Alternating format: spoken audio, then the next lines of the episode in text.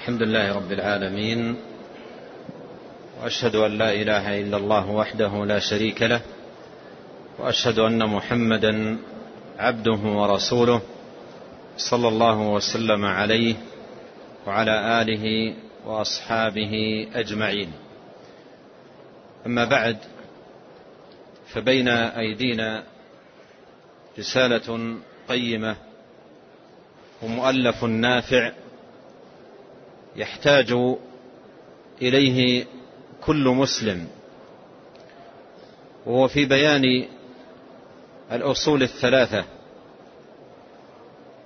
التي هي معرفة الله ومعرفة رسوله صلى الله عليه وسلم ومعرفة دين الله دين الإسلام بالأدلة.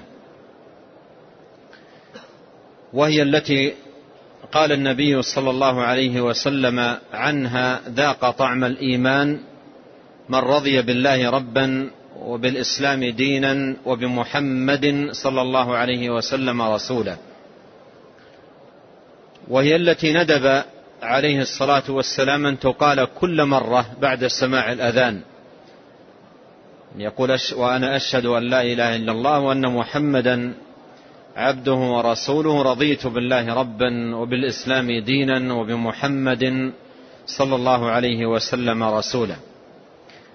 وهي الأصول التي يسأل عنها الميت إذا أدرج في القبر. يأتيه ملكان فيجلسانه فيقولان من ربك؟ ما دينك؟ من نبيك؟ فهذه رسالة أفردها الإمام شيخ الإسلام محمد بن عبد الوهاب رحمه الله تعالى في بيان هذه الأصول الثلاثة وإيضاحها بالأدلة من كتاب الله عز وجل وسنة النبي صلى الله عليه وسلم. وهو رحمه الله جادته جادة السلف وطريقته طريقتهم. وليس أحد من السلف يأتي للناس باعتقاد ينشئه ويخترعه. بل الاعتقاد عندهم قال الله قال رسوله عليه الصلاة والسلام. ولهذا ما يذكره رحمه الله تعالى في رسالته هذه وفي كتابه التوحيد وفي غيره من كتبه كل ذلكم مبني على الدلائل البينات والحجج الواضحات والبراهين الساطعات من كتاب الله جل وعلا وسنة نبيه صلوات الله وسلامه عليه. وسنرى في هذا الكتاب القيم حسن الاستدلال بكتاب الله جل وعلا وسنة النبي عليه الصلاة والسلام وحسن التعويل عليهما والرد إليهما في سائر أمور الدين. ولهذا فإن هذا الكتاب كتاب ينبغي أن يحرص عليه كل مسلم مع نفسه اولا قراءة لهذا الكتاب وفهما لمضامينه وتحقيقا لغاياته ومقاصده. وأن يسعى بعد ذلك جاهدا مع أهله وولده وقرابته نشرا لهذا الخير وبيانا لهذه الأصول العظيمة التي ستسأل عنها أنت وسيسأل عنها ولدك وستسأل عنها أمك وسيسأل عنها أخاك وقريبك كل سيسأل عنها إذا أدرج في القبر. فما أحرانا أن نتكاتف وأن نتعاون نصحا لدين الله ولعباده بنشر هذه الأصول العظيمة وتلقينها للناس وتعليم وتعليمهم إياها نصحا لدين الله جل وعلا. وقد كان أهل العلم وأئمة المساجد يعتنون كثيرا ببيان هذه الأصول ويجتهدون في تحفيظها للصغار والكبار بحيث تكون أصولا محفوظة مضبوطة مفهومة لدى الناس. وأن يكونوا كذلك محققين لها. وقد قال الشيخ عبد العزيز بن باز رحمه الله تعالى قال كان رحمه الله يعني شيخ الإسلام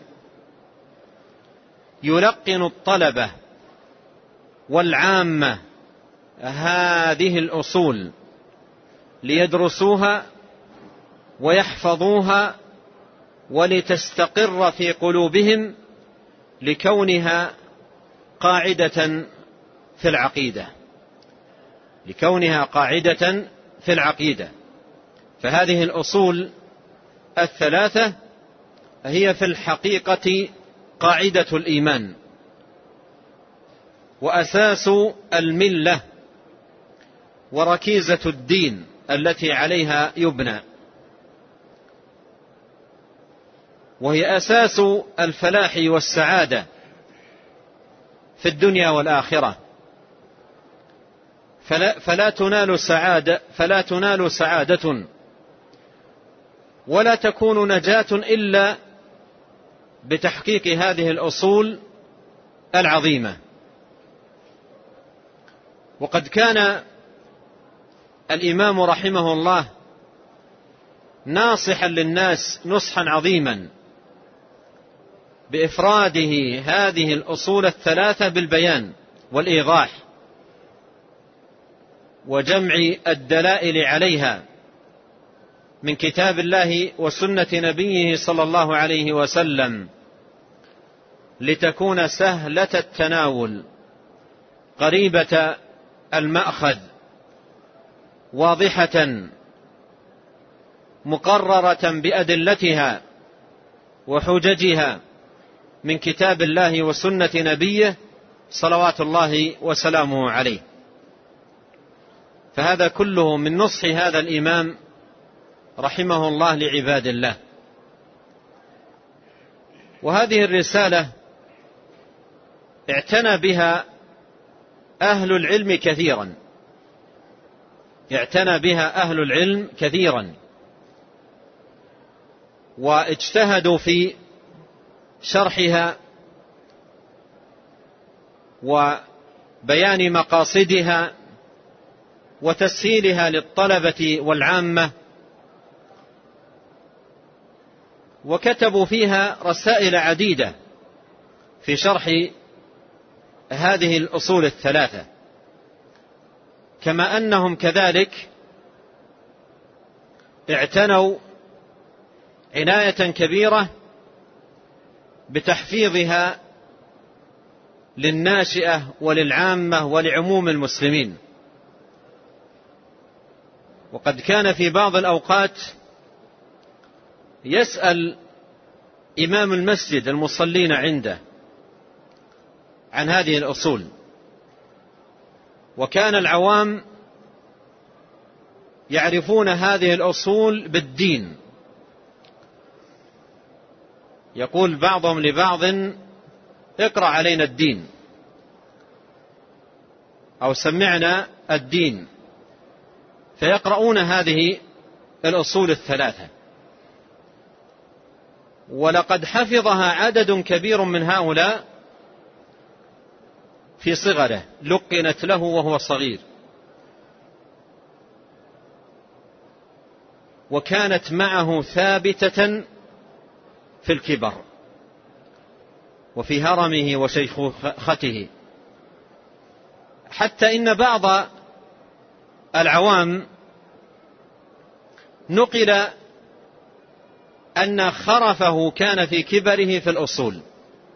يخرف ويتكلم فلا يأتي على لسانه إلا هذه الأصول الثلاثة. وكان بعضهم أيضا في شهوره الأخيرة ولحظاته الأخيرة تأتي على لسانه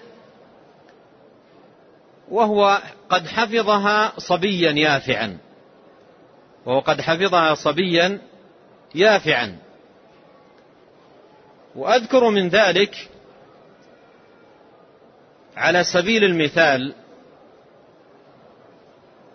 أن جدي رحمه الله تعالى الشيخ حمد وقد توفي عن عمر يبلغ المئة مئة عام. فأذكر قبل وفاته بأشهر كنت جالسا عنده. فقال لي الطواغيت كثيرون لا كثرهم الله ورؤوسهم خمسة. أولهم إبليس عليه لعنة الله وأخذ يعدد الطواغيت. قال الخامس نسيته. ذكرني الخامس. هذا قبل وفاته بأشهر. قال ذكرني الخامس. قلت له من عبد من دون الله وهو راض. قال إيه هذا طاغوت مدلدل. بلغة, باللغة قال هذا طاغوت مدلدل. الشيء المدلدل يعني مكشوف. مكشوف واضح. فكان الناس يعتنون جدا بهذه الأصول. ولهذا يؤسف جديد يؤسف جدا لحال كثير من العوام أنه يكبر ويكبر ويقارب أن يفارق هذه الحياة وهو لا يدري ما هي الأصول ولم يعتني بها. لأنه لم يجد في مجتمعه وفي معلميه من يلقن هذه الأصول. ولهذا تتأكد المسؤولية على طلاب العلم وحملة الدعوة وأنصار الدين أن ينصحوا لعباد الله تبارك وتعالى ولا سيما وبخاصة في هذه الأصول الثلاثة المباركة العظيمة التي جمعها الإمام رحمه الله تعالى في هذه الرسالة القيمة. وأيضا أيها الإخوة أقول إن نعمة الله سبحانه وتعالى علينا جميعا عظيمة. أن جمعنا هذا الجمع ويسر لنا هذا المجلس لنشرع في مذاكرة هذه الأصول ومدارستها. فاللهم وفقنا واكتب مجلسنا هذا في صالح أعمالنا وارزقنا فيه علما نافعا تهدينا به لكل خير وأن تصلح لنا شأننا كله ونبدأ مستعينين بالله ذاكرين الله سبحانه وتعالى متوكلين عليه. بسم الله ما شاء الله لا حول ولا قوة إلا بالله. الحمد لله رب العالمين والصلاة والسلام على أشرف الأنبياء والمرسلين نبينا محمد عليه أفضل الصلاة وأتم التسليم. قال الإمام الأواب شيخ الإسلام محمد بن عبد الوهاب رحمه الله تعالى وقدس روحه وغفر له وللشارح والسامعين. قال في كتابه شرح ثلاثة الأصول. بسم الله الرحمن الرحيم. في كتابه شرح ثلاثة الأصول. في كتابه الأصول الثلاثة. نعم. في كتابه الأصول الثلاثة بسم الله الرحمن الرحيم. اعلم رحمك الله أنه يجب علينا تعلم أربع مسائل. الأولى العلم وهو معرفة الله ومعرفة نبيه ومعرفة دين الإسلام بالأدلة. الثانية العمل به الثالثة الدعوة إليه. الرابعة الصبر على الأذى فيه. والدليل قوله تعالى والعصر إن الإنسان لفي خسر إلا الذين آمنوا وعملوا الصالحات وتواصوا بالحق وتواصوا بالصبر. قال الشافعي رحمه الله تعالى لو ما أنزل الله حجة على خلقه إلا هذه السورة لكفتهم. وقال البخاري رحمه الله باب العلم قبل القول والعمل. والدليل قوله تعالى فاعلم أنه لا إله إلا الله واستغفر لذنبك. فبدأ بالعلم قبل القول والعمل. بدأ المصنف رحمه الله تعالى بسم الله الرحمن الرحيم. وهذه الكلمة كلمة استعانة بالله عز وجل وطلب عون منه جل وعلا. يشرع للمسلم أن يأتي بها في بدء أعماله إن كان اكلا أو شربا أو دخولا أو كتابة أو قراءة أو نحو ذلك. وذلك تيمنا بذكر اسم الله جل وعلا وطلبا لمده وعونه وتوفيقه. ورحمه الله في صنيعه هذا مؤتس بكتاب الله جل وعلا حيث بدأ بالبسملة وبدأت سوره بالبسملة. وتأسيا بالنبي عليه الصلاة والسلام في مكاتباته ورسائله. يبدأ ذلك بالبسملة. وهي كما قدمت كلمة استعانة. والجار والمجرور في قوله بسم الله متعلق بفعل محذوف مقدر تقديره أكتب. ويحسن أن يكون تقديره متاخرا أن يكون تقديره متاخرا ليكون بذلك مفيدا الحصر أي به لا بأحد سواه جل وعلا. لأن تقديم المعمول على العامل يفيد الحصر. وتقدير ذلك بسم الله أكتب. بسم الله اكتب. أي باسمه وحده جل وعلا. باسمه وحده. والباء في بسم الله باء الاستعانة. أي أي أكتب مستمدا عوني فيما أكتبه من الله تبارك وتعالى. و أنا في ذلك متيمن بذكر اسمه جل وعز. والله هذا اسم لله جل وعلا. لا يطلق إلا عليه. وهو دال على ألوهيته وجلاله وكماله وعظمته. وأنه تبارك وتعالى مستحق للعبادة. دون سواه. كما جاء عن ابن عباس رضي الله عنهما قال الله ذو الألوهية والعبودية على خلقه أجمعين. فأشار رحمه فأشار رضي الله عنه في بيانه لمعنى هذا الاسم إلى جانبين يدل عليهما. الأول ألوهية الله وهي كماله وجلاله وكبرياؤه وعظمته واتصافه بصفات الكمال ونعوت الجلال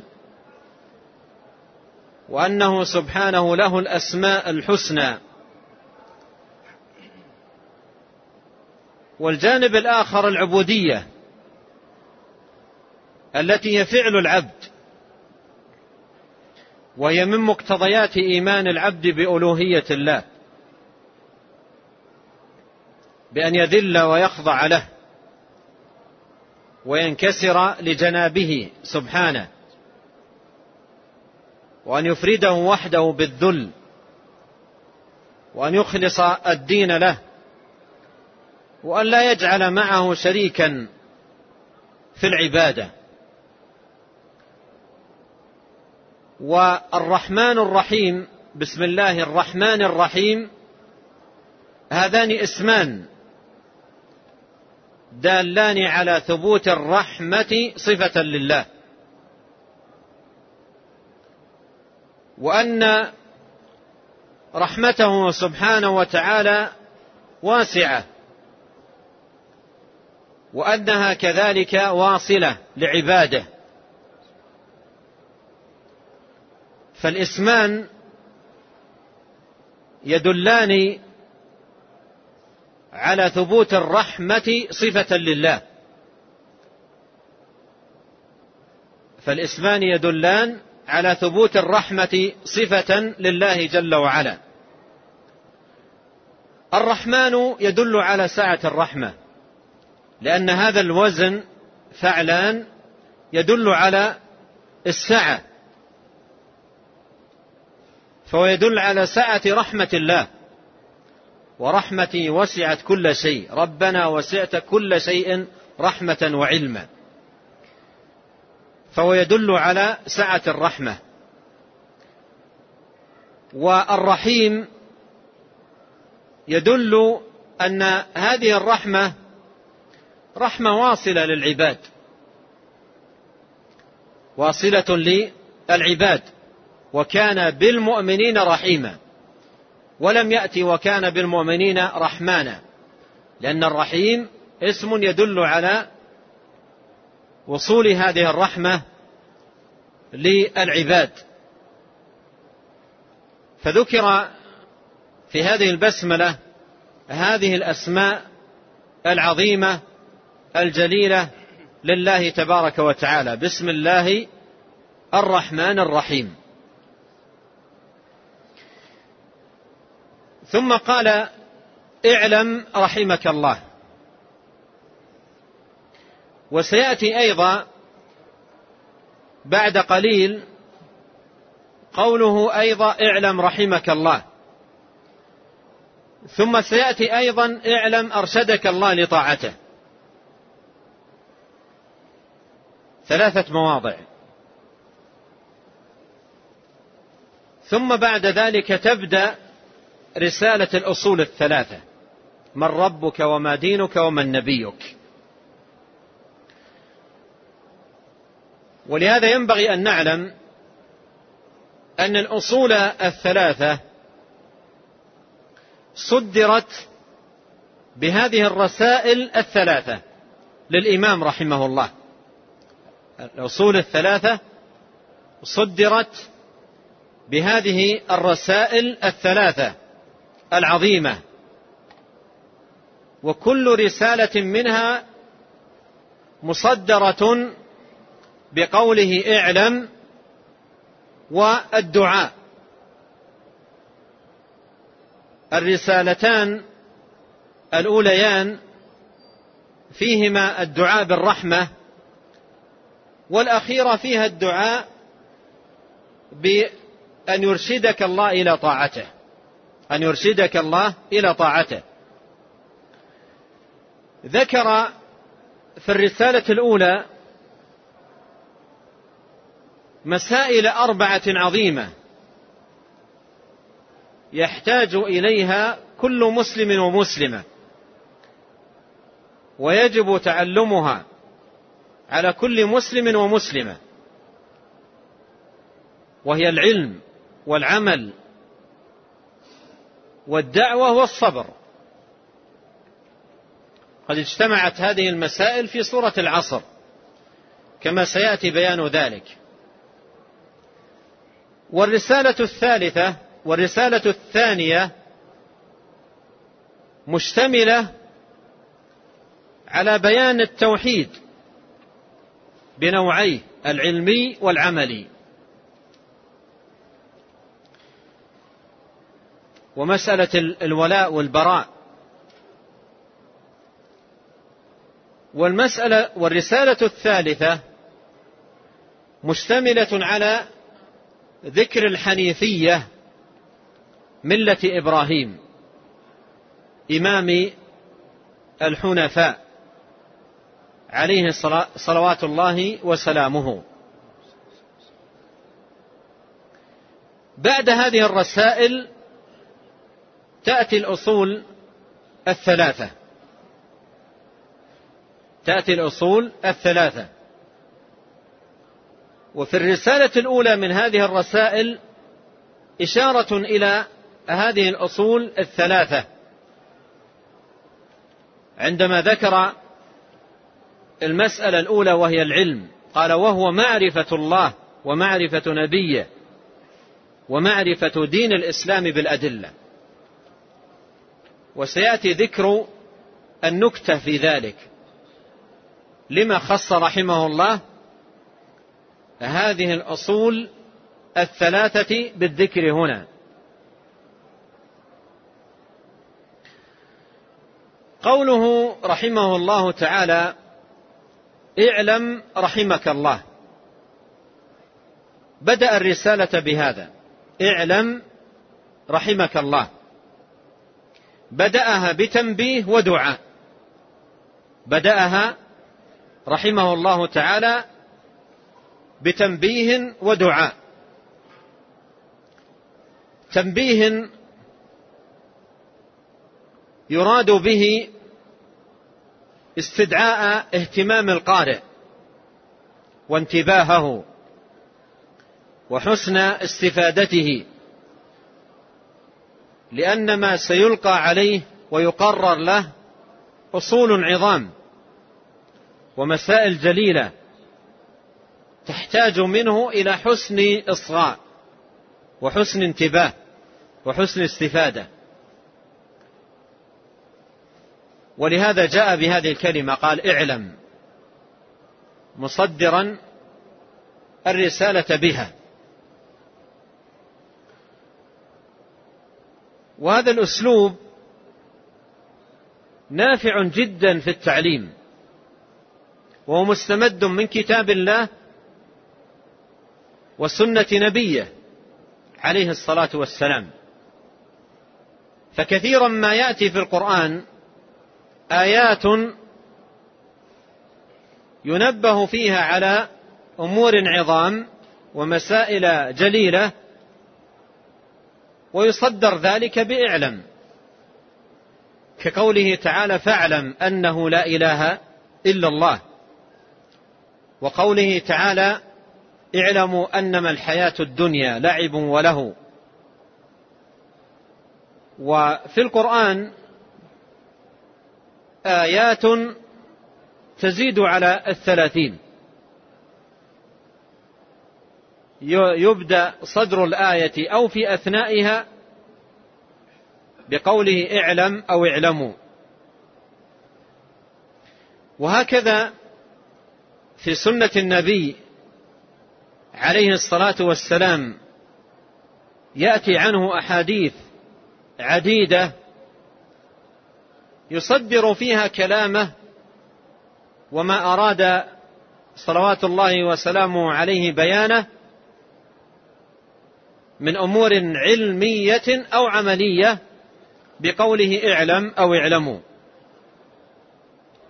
ومن ذلكم قوله صلى الله عليه وسلم لابن عباس رضي الله عنهما واعلم أن الأمة لو اجتمعوا على أن ينفعوك بشيء لن ينفعوك إلا بشيء كتبه الله لك.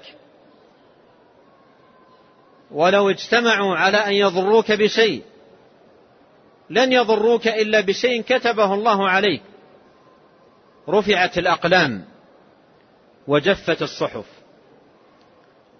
وكذلك قوله عليه الصلاة والسلام كما في مسند الإمام أحمد قوله لأبي أمامة اعلم أنك لا تسجد لله سجدة إلا رفع الله لك بها درجة وحط عنك خطيئة. والأحاديث عنه في هذا كثيرة. وأيضا هو أسلوب دارج في تقريرات أهل العلم وفي مؤلفاتهم. وقوله رحمه الله رحمك الله فيه جمع بين التنبيه بين التنبيه والدعاء. وهذه من علامات النصح. من علامات النصح أن يبين الناصح للمنصوح الخير. وأن يرشده إليه برفق وحسن بيان وتمام إيضاح وأن يدعو له في الوقت نفسه بالخير. فعلامة النصح الدلالة إلى الخير والدعاء بالخير. الدلالة إلى الخير والدعاء بالخير. يدل إلى الخير ويدعو من يدله إلى الخير أن يوفق له وأن يسدد وأن يعان. قال اعلم رحمك الله. الدعاء بالرحمة تارة يأتي مضموما إليه الدعاء بالمغفرة. وتارة يأتي مفردا كما هو عند المصنف رحمه الله. فإذا ضم إليه الدعاء بالمغفرة فإن الدعاء بالمغفرة يتناول ما سلف من الأزمان وما مضى من الأوقات. والمعنى أي غفر الله لك ما سلف منك من خطأ أو زلل أو تقصير أو ذنب. والرحمة التوفيق فيما سيأتي. بالحفظ والإعانة على الطاعة والوقاية من الزلل. فتكون المغفرة متناولة الماضي والرحمة متناولة للآتي من الأزمان. وإذا أفرد أحدهما بالذكر تناول الآخر. فقوله هنا رحمك الله يتناول رحمك بأن غفر لك ذنوبك وستر لك عيوبك وأقالك عثرتك وأيضا يتناول وفقك وسددك وأعانك فيما تستقبل من أيام حياتك. بالتوفيق إلى الهداية والإعانة للخير.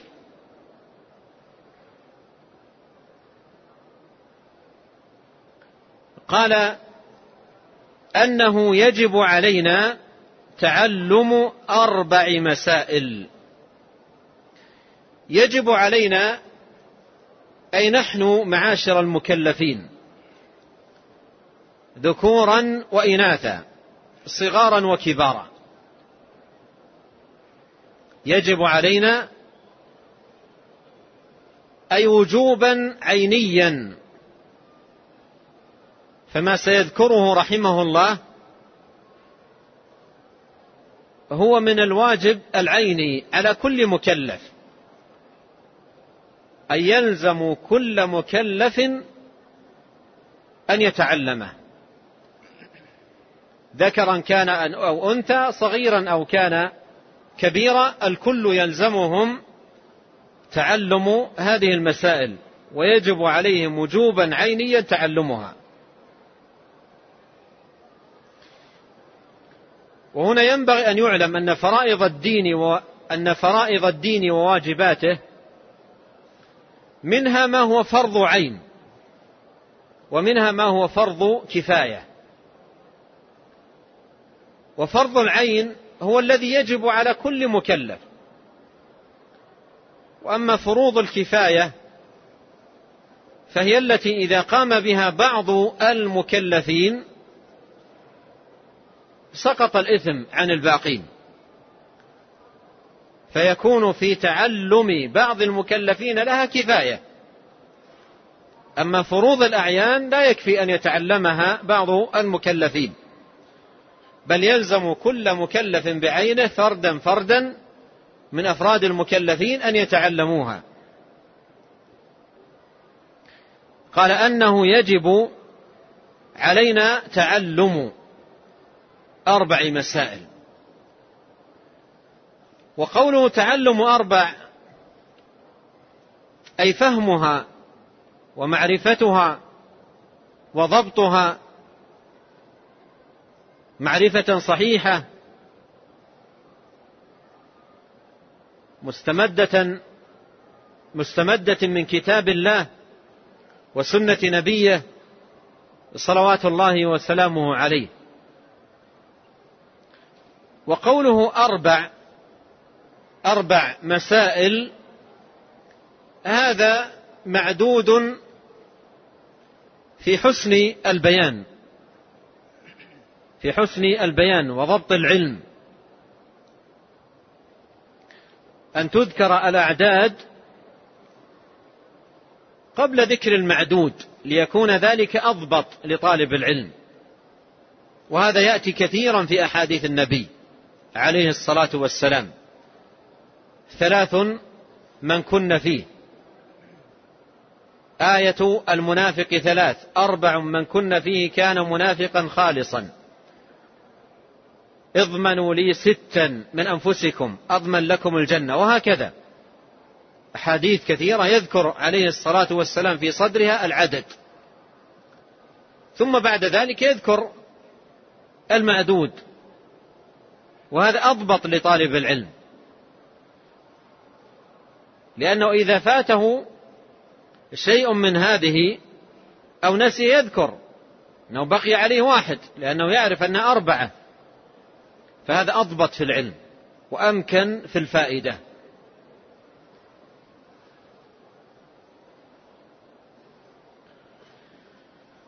وقوله مسائل قوله رحمه الله مسائل الدين مسائل ودلائل والمسائل هي الأحكام والشرائع والأوامر والنواهي المستفادة من دلائل كتاب الله وسنة نبيه صلوات الله وسلامه عليه. والدين مسائل ودلائل. مسائل مستمد مستمدة من الدلائل من كتاب الله وسنة نبيه صلوات الله وسلامه عليه والدلائل هي المصدر والمنبع لهذه المسائل. قال الأولى العلم. الأولى العلم.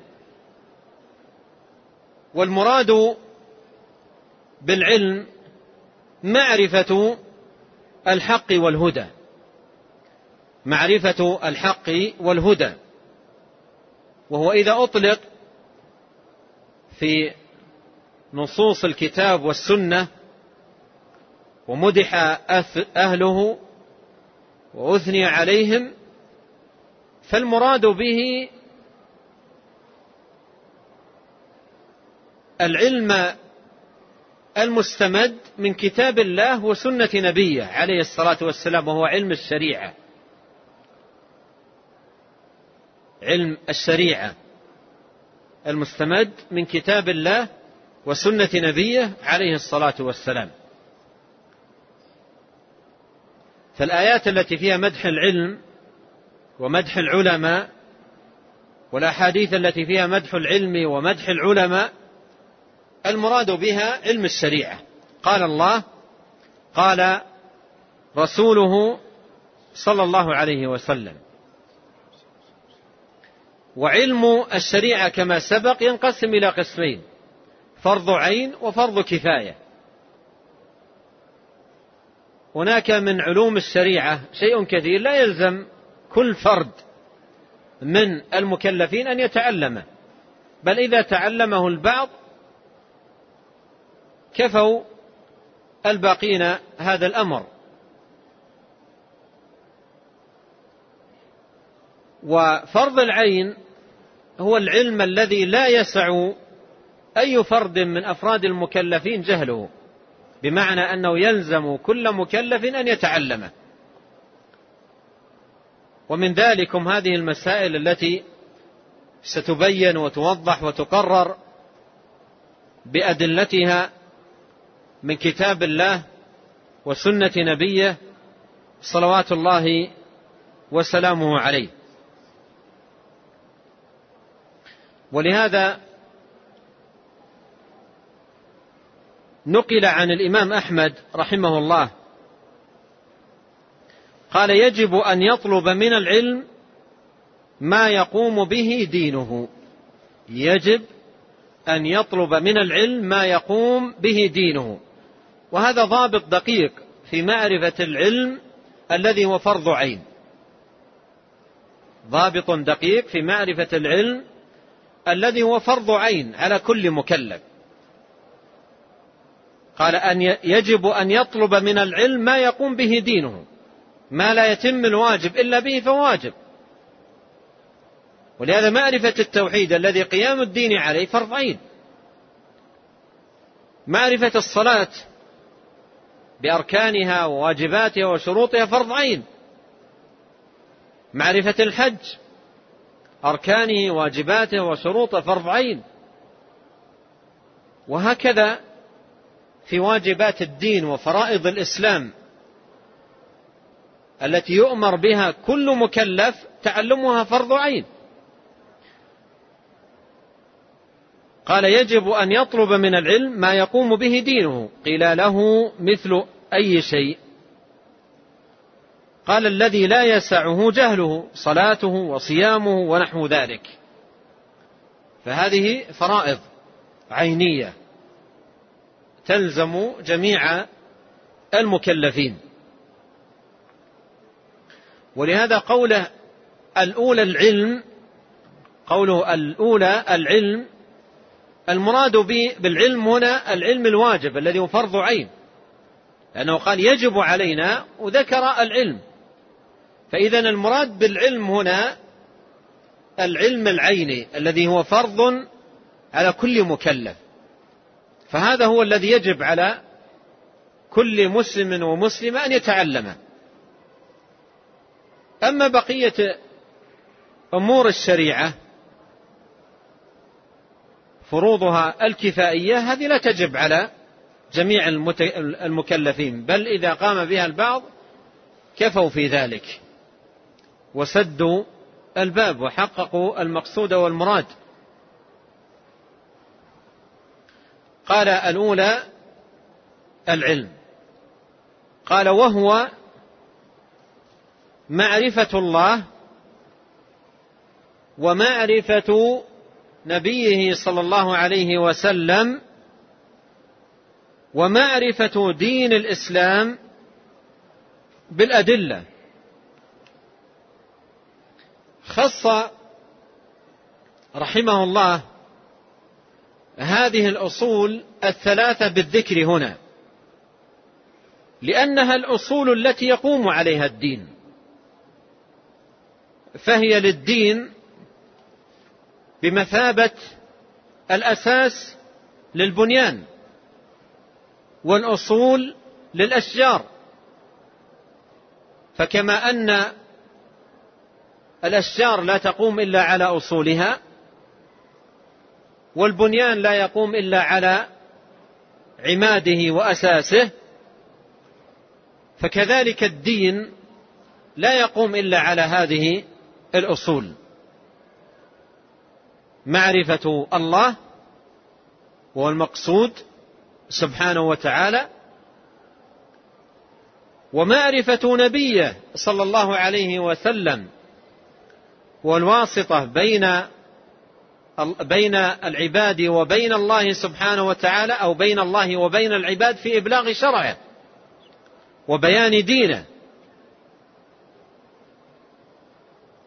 ودين الإسلام لأنه الطريق الوحيد الموصل إلى الله. فلا ينال أحد رضا الله ولا يفوز بثوابه ولا ينجو من عقابه إلا بالإسلام. ومن يبتغي غير الإسلام دينا فلن يقبل منه. وهو في الآخرة من الخاسرين. اليوم أكملت لكم دينكم وأتممت عليكم نعمتي ورضيت لكم الإسلام دينا. إن الدين عند الله الإسلام. فالإسلام هو الطريق الوحيد الموصل إلى الله تبارك وتعالى. وما سواه من الطرق لا توصل إلا إلى سخط الله. فالله عز وجل سد كل طريق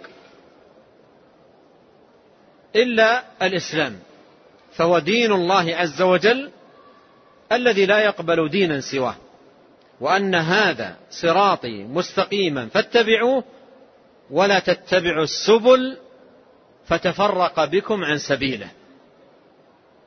ولهذا جاء في المسند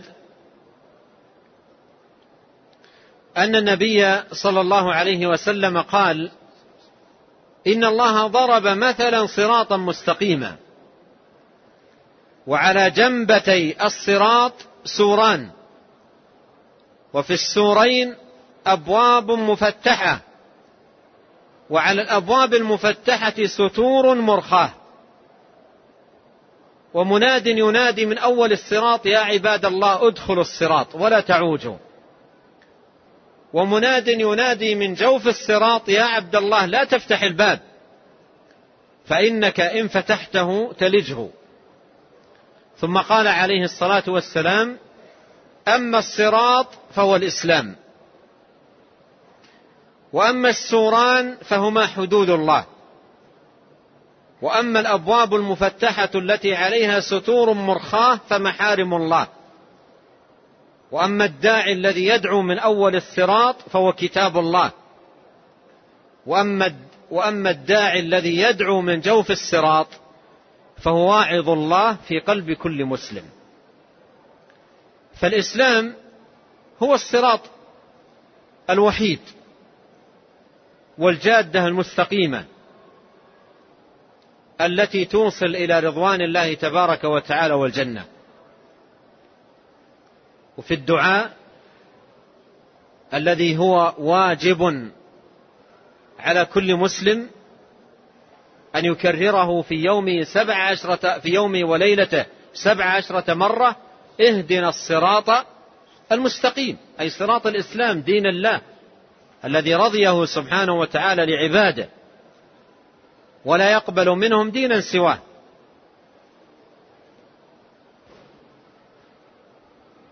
فالإسلام هو دين الله. قال بالأدلة. قال بالأدلة. قول بالأدلة يرجع إلى الثلاث. أن تعرف الله وأن تعرف النبي عليه الصلاة والسلام وأن تعرف الإسلام. فأن تكون بأن تكون هذه المعرفة مبنية على الدليل. والدليل قال الله قال رسوله صلى الله عليه وسلم. العلم قال الله قال رسوله صلى الله عليه وسلم. لا أن تكون هذه المعرفة مبنية على الهوى أو على الرأي أو على الذوق أو على المنامات أو على التجارب أو على القصص أو غير ذلك مما جعل لدى كثير من الناس مصدرا للاستدلال. فمعرفة هذه لا بد أن تكون بالأدلة أي المستمدة من كتاب الله وسنة نبيه صلى الله عليه وسلم. ومن لم يعتصم بالكتاب والسنة ضل. ومن رام الوصول من غير طريقه ما زل. كما قيل كيف يرام الوصول إلى علم الأصول بغير ما جاء به الرسول صلى الله عليه وسلم؟ أي أن هذا محال. لا يمكن. فلا يمكن أن تتحقق للعبد معرفة صحيحة بالله وبنبيه عليه الصلاة والسلام وبالدين دين الإسلام إلا بالدليل. كلام الله وكلام رسوله عليه الصلاة والسلام. ومن فارق الدليل ضل السبيل. ولا دليل إلا بما جاء به الرسول. هذه كلمة كان يكررها ابن تيمية رحمه الله كثيرا. من فارق الدليل ضل السبيل. ولا دليل إلا بما جاء به الرسول عليه الصلاة والسلام. وقوله ضل السبيل يدل عليه قول الله تعالى فمن اتبع هداي فلا يضل. مفهوم المخالفة أن من لم يتبع هدى الله ووحيه فإنه يضل. قال عليه الصلاة والسلام تركت فيكم ما إن تمسكتم به. لن تضلوا كتاب الله وسنتي. والشواهد على هذا كثيرة. ولهذا ينبغي على كل مسلم أن يعتني بهذه الأصول الثلاثة عناية دقيقة. أن يعتني بها عناية دقيقة. معرفة الله معرفة النبي عليه الصلاة والسلام معرفة دين الإسلام. ينبغي على كل مسلم أن يعرفها معرفة دقيقة. وأن يدع طرائق الجاهلين وسبل المضلين وكم وكم أضلوا كثيرا. إما بحكايات أو بمنامات أو بتجارب أو بقصص أو بأشياء من هذا القبيل. كم أضلوا كثيرا من العوام وأبعدوهم. عن دين الله تبارك وتعالى وعن الجادة السوية. ولهذا تجد الشخص يتكلم أحيانا عن مثل هذه المسائل ولا يذكر آية ولا يذكر حديثا بل يذكر قصص ويذكر حكايات ويذكر منامات وهلم جرا. وكم أضلوا من العوام بمثل هذه الطريقة. ولهذا ينبغي للعام أن يكون فطن. دين الله ليس تجارب الأشخاص. دين الله عز وجل ليس آراء الناس. دين الله جل وعلا ليست اختراع مخترع. دين الله سبحانه وتعالى ليس الذوق متذوق. دين الله جل وعلا وحي من الله منزل. قل إنما أنذركم بالوحي وذكر بالقرآن. دين الله جل وعلا وحي. منزل من رب العالمين وإنه لتنزيل رب العالمين. نزل به الروح الأمين على قلبك لتكون من المنذرين بلسان عربي مبين. قال الله تعالى وكذلك أوحينا إليك روحا من أمرنا ما كنت تدري ما الكتاب ولا الإيمان ولكن جعلناه نورا نهدي به من نشاء من عبادنا. فلهذا ينبغي للعام والمسلم عموما أن يكون فطنا في هذا الباب. دين الله لا بد فيه من الدليل. والدليل قال الله قال رسوله. عليه الصلاة والسلام. وهذه مسألة واضحة مثل الشمس. فإذا قال لك إذا قال لك قائل اعتقد كذا لأني رأيت في المنام كذا وكذا قل أنت ومنامك. أو قال لك جربنا أو حكى لك في ذلك قصة أو أو إلى آخره كل ذلك ليس مصدرا للاستدلال. وليس طريقا تستمد يستمد منه الدين والاعتقاد. الدين قال الله قال رسوله. ولهذا جادة السلف وطريقتهم ماضية على ذلك من أول الزمان إلى زماننا هذا إلى أن يرث الله الأرض. وهذه طريقة أهل الحق والهدى.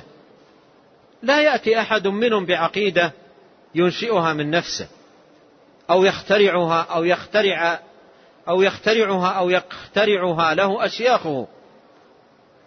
بل دين الله يستمد من كتاب الله وسنة نبيه عليه الصلاة والسلام. ولهذا ابن تيمية رحمه الله تعالى قال في هذا المقام كلمة عظيمة قال الإعتقاد ليس لي ولا لمن هو أكبر مني. الاعتقاد ليس لي ولا لمن هو أكبر مني. الاعتقاد لله وللرسول.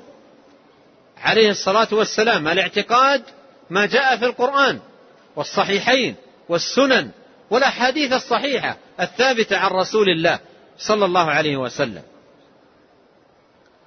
ولهذا يلزم كل أحد يقرر عقيدة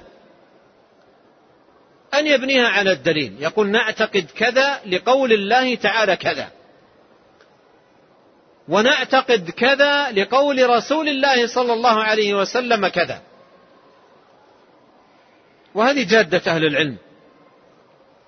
أما المصادر التي جعلت للاستدلال فهذه مصادر عند أهل الأهواء. وانتبه لقول الله سبحانه وتعالى في مقام التحذير من الشرك. أفرأيتم اللات والعزى ومناة الثالثة الأخرى؟ ألكم الذكر وله الأنثى؟ تلك إذا قسمة ضيزى.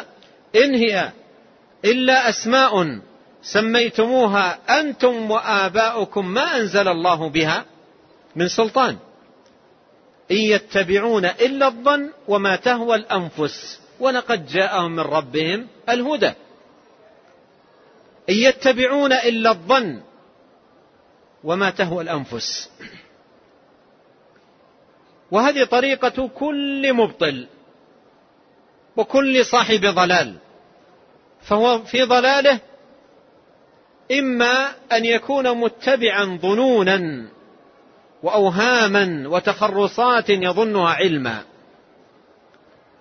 أو يكون متبعا هوى نفسه. أو يكون متبعا هوى نفسه.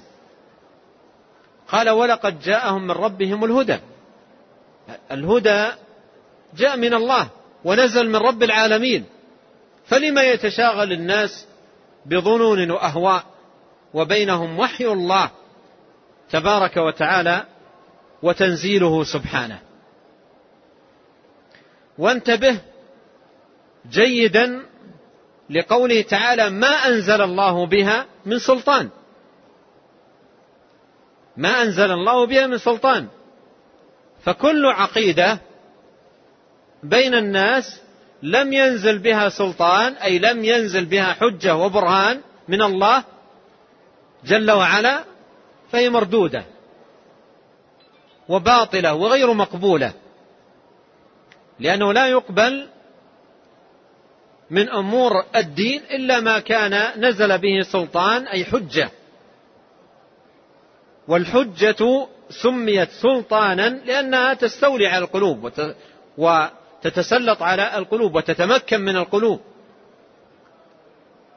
ولا تتمكن القلوب من ردها لقوتها.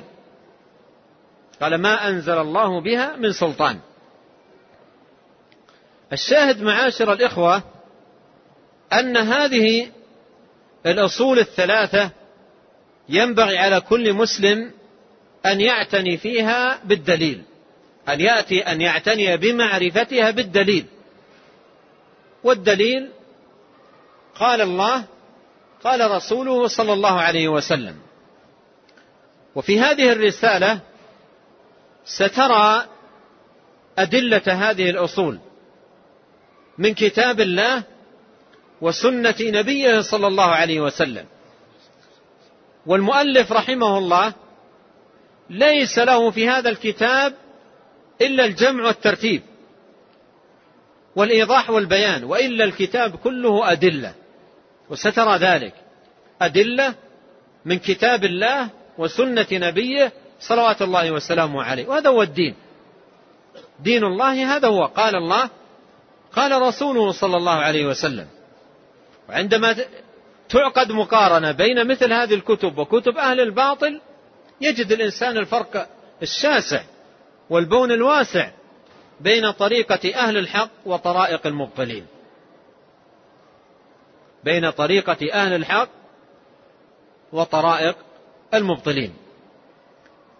والله تعالى يقول أفمن يعلم أن ما أنزل إليك من ربك الحق كمن هو أعمى إنما يتذكر أولو الألباب.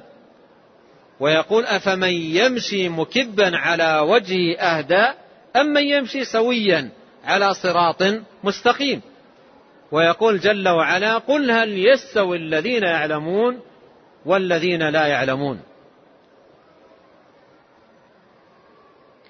قال الأولى العلم وهو معرفة الله ومعرفة نبيه صلى الله عليه وسلم ومعرفة دين الإسلام بالأدلة.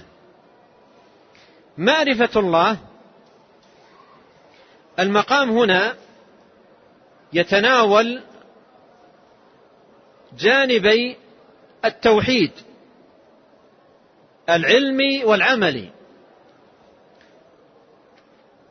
فأن بأن يعرف المسلم الله جل وعلا بأن يعرف المسلم الله بأنه جل وعلا وحده الخالق الرازق المنعم المتصرف المدبر لهذا الكون لا شريك له وأنه له الأسماء الحسنى والصفات العلى لا نظير له ولا مثيل. ليس كمثله شيء وهو السميع البصير. وأن يعرف الله بأنه سبحانه وتعالى المعبود بحق ولا معبود بحق سواه وأنه جل وعلا وحده هو الذي يستحق العبادة. وأن يفرد بالذل والخضوع والانكسار. وأن لا يجعل معه شريك. في شيء من خصائصه أو حقوقه جل وعلا على عباده. وسيأتي لهذا تفصيل وبيان عند المصنف رحمه الله تعالى. ومعرفة النبي صلى الله عليه وسلم بأنه مرسل من الله جل وعلا بالهدى والحق. بشيرا ونذيرا وداعيا إلى الله بإذنه وسراجا منيرا. وأنه بلغ البلاغ المبين. ونصح الأمة. وجاهد في الله حق جهاده حتى أتاه اليقين. وما ترك خيرا إلا دل الأمة عليه. ولا شرا إلا حذرها منه. ولم يمت إلا بعد أن أنزل الله عز وجل في ذلك تنصيصا وتبيينا قوله سبحانه اليوم أكملت لكم دينكم وأتممت عليكم نعمتي ورضيت لكم الإسلام دينا. ومعرفة النبي عليه الصلاة والسلام تكون بمعرفته بتكميله مقام العبودية وتتميمه دين الله عز وجل وأنه صلوات الله وسلامه عليه على خلق عظيم أي دين كامل وأنه رسول الله وخاتم النبيين وأنه بلغ البلاغ المبين صلوات الله وسلامه عليه وأن الدين هو ما جاء عنه. وأن يطاع عليه الصلاة والسلام فيما أمر وأن ينتهى عما نهى عنه وزجر وأن لا يعبد الله إلا بما جاء عنه عليه الصلاة والسلام وأن يصدق في كل أخباره صلى الله عليه وسلم. وما كان لمؤمن ولا مؤمنة إذا قضى الله ورسوله أمرا أن يكون لهم الخيرة من أمرهم. ومن يعص الله ورسوله فقد ضل ضلالا بعيدا. فالشاهد أن النبي عليه الصلاة والسلام معرفته واجبة على كل مسلم. ومن لم يعرف النبي عليه الصلاة والسلام فمن أين له أن يعرف الدين؟ وهو عليه الصلاة والسلام الطريق والواسطة لمعرفة دين الله.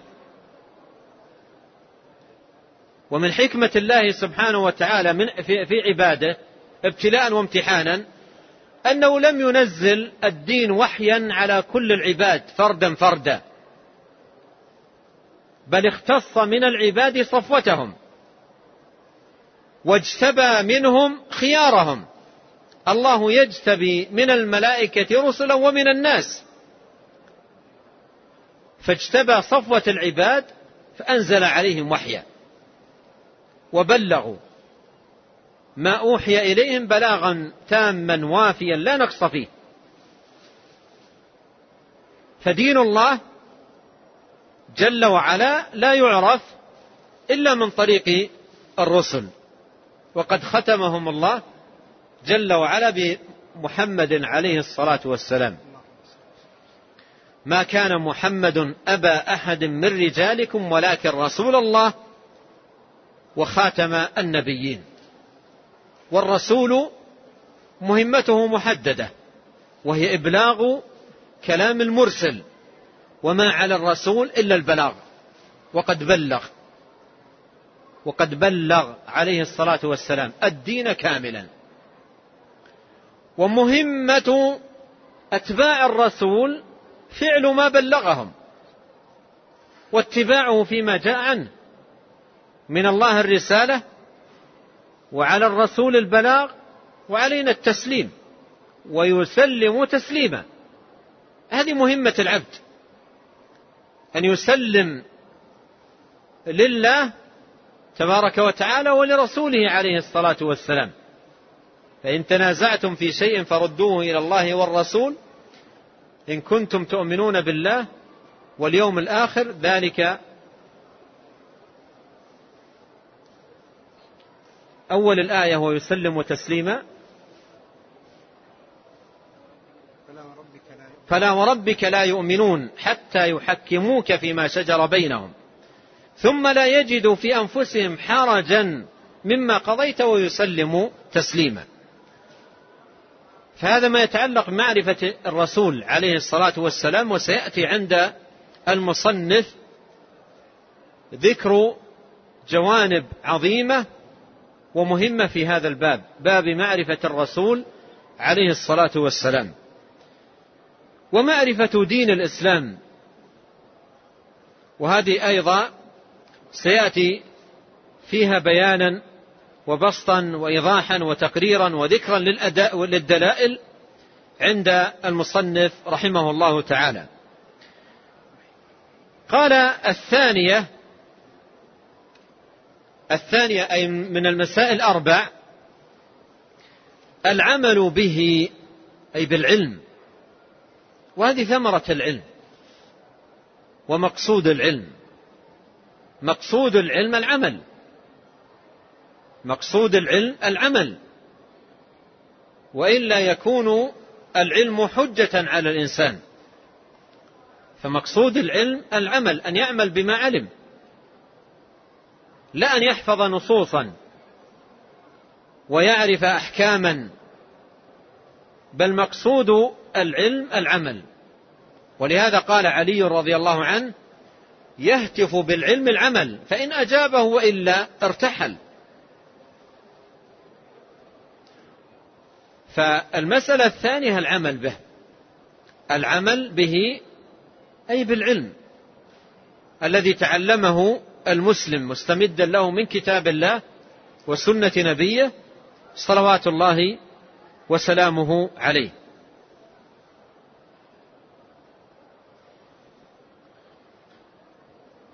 وبعض أهل العلم يضرب لهذا المقام مقام العلم والعمل بمثال وهو أن العلم وهو وحي الله مثله مثل الماء ومثل المطر.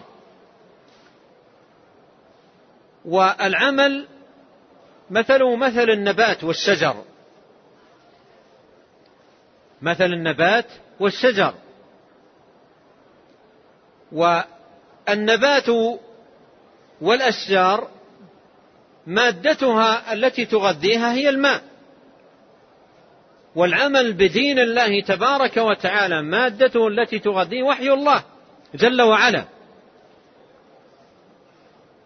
ولهذا كلما عظم حظ الإنسان من العلم مع النية الصادقة والقصد الحسن تصلح أعماله. لأن العلم النافع مع حسن القصد يثمر العمل الصالح. يثمر العمل الصالح. ولهذا يقول الله تعالى ألم يأن للذين آمنوا أن تخشع قلوبهم لذكر الله وما نزل من الحق؟ ولا يكونوا كالذين أوتوا الكتاب من قبل فطال عليهم الأمد فقست قلوبهم وكثير منهم فاسقون اعلموا أن الله يحيي الأرض بعد موتها قد بينا لكم الآيات لعلكم تعقلون. أي كما أن الأرض تحيا بالماء فالقلوب والأفئدة تحيا بالعلوم النافعة المستمدة من كتاب الله وسنة نبيه صلوات الله وسلامه عليه.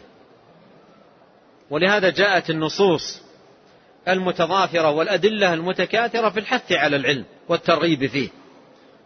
قال عليه الصلاة والسلام من يرد الله به خيرا يفقهه في الدين. قال من سلك طريقا يلتمس فيه علما سهل الله له به طريقا إلى الجنة. وذلك لأن العلم يثمر العمل والعمل يثمر دخول الجنة. ادخلوا الجنة بما كنتم تعملون. قال الثانية العمل به. الثالثة الدعوة إليه. الأولى والثانية المسألتان الأولى والثانية تتعلق بالإنسان خاصته أن يتعلم ويعمل فيصلح هو في نفسه. بالهدى الذي هو العلم والعمل الذي هو دين الحق. كما قال الله عز وجل هو الذي أرسل رسوله بالهدى ودين الحق. فالهدى هو العلم ودين الحق هو العمل. فإذا صلح العبد بالهدى ودين الحق يجتهد في أن يسعى في إصلاح الآخرين. وتعدية هذا الخير الذي وصل إليه إلى غيره. فيكون هاديا ناصحا معلما بعد أن وفقه الله لأن اهتدى في نفسه وصلح في نفسه. فهذه المسألة الثالثة الدعوة إليه. الدعوة إليه. أي إلى العلم والعمل. والله يقول ادع إلى سبيل ربك. ويقول ومن أحسن قولا ممن دعا إلى الله. ويقول قل هذه سبيلي أدعو إلى الله. فيعلم الإنسان الخير الذي تعلمه وعرفه وفهمه يعلمه الآخرين. لينتشر دين دين الله عز وجل بين الناس. قال الدعوة إليه أي إلى دين الله جل وعلا. ولاحظ هنا ذكره للدعوة بعد العلم والعمل. بعد العلم والعمل. وهذا استفاد من أن الدعوة لا تكون إلا بذلك. أما من لا علم عنده كيف يدعو؟ وفاقد الشيء لا يعطيه. ومن لا يعمل كيف يدعو إلى شيء لا يعمله هو؟ بل ينبغي أن يصلح نفسه. أن يصلح نفسه. ثم يعدي هذا الخير إلى الغير. قال الرابعة الصبر على الأذى فيه. الصبر على الأذى فيه أي الأذى في هذا الطريق طريق الدعوة إلى الله تبارك وتعالى. ومن يدعو إلى الله جل وعلا قد لا يسلم لم يسلم الأنبياء. ولم يسلم خاتم الأنبياء عليهم وعليه صلوات الله وسلامه. ولم يسلم الصحابة والعلماء والأئمة. لم يسلموا من الأذى. ولهذا يقال طريق الدعوة ليس مفروشا بالورود والزهور. بل يتعرض الإنسان من الأذى. لأن الداعي إلى الله سبحانه وتعالى لا يتعامل مع صنف واحد من الناس. بل يتعامل مع أصناف الناس. فهذا الخلوق وهذا البذيء وهذا السيء وهذا الغليظ وهذا إلى آخره. يتعامل مع أصناف الناس. ولهذا لا بد أن يتحلى بالصبر. لا بد أن يتحلى بالصبر أي على الأذى وأيضا بالصبر على الدعوة. قد يدعو شخصا أو أشخاصا مرة أو مرتين أو أكثر أو أقل فلا يحصل فائدة أو لا يحصل استجابة فيصبر ويمضي مستمرا في الدعوة وتكرار النصيحة وتوالي البيان. لعل الله سبحانه وتعالى يهدي المنصوح. والصبر خلق النبيين. كما قال الله جل وعلا فاصبر كما صبر أولو العزم من الرسل. ودأب الصالحين وهو خلق عظيم. يحتاج إليه المسلم في دينه كله. في صلاتك وصيامك وجميع عباداتك تحتاج إلى الصبر. وفي بعدك عن الحرام ومع ما نهى الله عنه تحتاج إلى الصبر. وفي المصائب والآلام تحتاج إلى الصبر. فالصبر خلق عظيم يحتاج إليه المسلم في أمور الدين كلها. والله يقول وبشر الصابرين. قال والصبر على الأذى فيه. قال والدليل. قوله تعالى انتبه لطريقة الشيخ في كتابه. في كتابه كله. كل ما يذكر مسألة يتبعها بقوله والدليل قوله تعالى أو والدليل قوله صلى الله عليه وسلم. لا ترى في الكتاب كله غير ذلك. أما كتب أهل الباطل فالطريقة مختلفة عن هذه تماما. إذا قال الدليل أو إذا استدل تجد يذكر أمورا أخرى غير القرآن والحديث. يذكر أمورا أخرى غير القرآن والحديث. إما أن يحكي تجربة أو يحكي مناما أو يتحدث عن ذوقه هو أو ذوق أحد مشائخه أو أو إلى غير ذلك مما هو كثير في كتب أهل الباطل. والأمثلة والشواهد على ذلك كثيرة في كتب المضلين. قد قال عليه الصلاة والسلام إن أخوف ما أخاف على أمة الأئمة المضلين. كان يخاف على أمته عليه الصلاة والسلام منهم خوفا عظيما لشدة خطورتهم وضررهم على الناس ولعظم صدهم عن دين الله تبارك وتعالى. قال والدليل قوله تعالى والدليل قوله تعالى بسم الله الرحمن الرحيم والعصر.